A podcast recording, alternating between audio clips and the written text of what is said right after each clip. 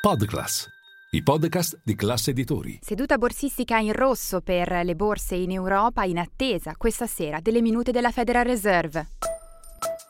Linea mercati. In anteprima, con la redazione di Class CNBC, le notizie che muovono le borse internazionali.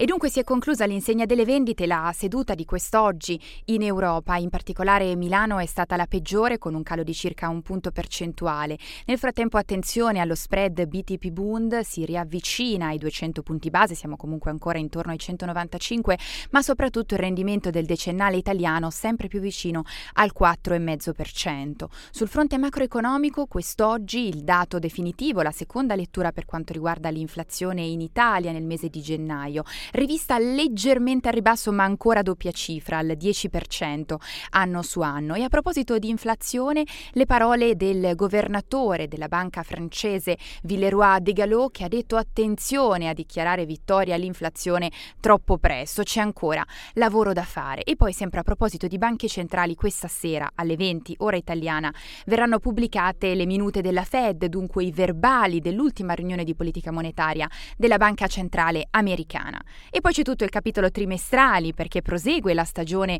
a Piazza Affari. Abbiamo visto quest'oggi i conti di Stellantis, possiamo dire ha festeggiato in borsa conti decisamente positivi, ma soprattutto 4,2 miliardi di euro di dividendi e fino a un miliardo e mezzo di buyback. Per quanto riguarda la sfida dell'elettrificazione, più 41% le vendite di auto elettriche nel 2022 per il gruppo guidato da Carlos Tavares. E sempre a proposito di di trimestrali in arrivo. A mercati chiusi i conti di Pirelli e attenzione poi domani mattina toccherà ad Eni prima dell'avvio degli scambi. Infine una giornata ancora una volta ricca di spunti sul fronte della geopolitica, quasi un anno dallo scoppio della guerra. Bene, quest'oggi l'incontro a Mosca tra Vladimir Putin e il capo della diplomazia del Partito Comunista Cinese, Wang Yi.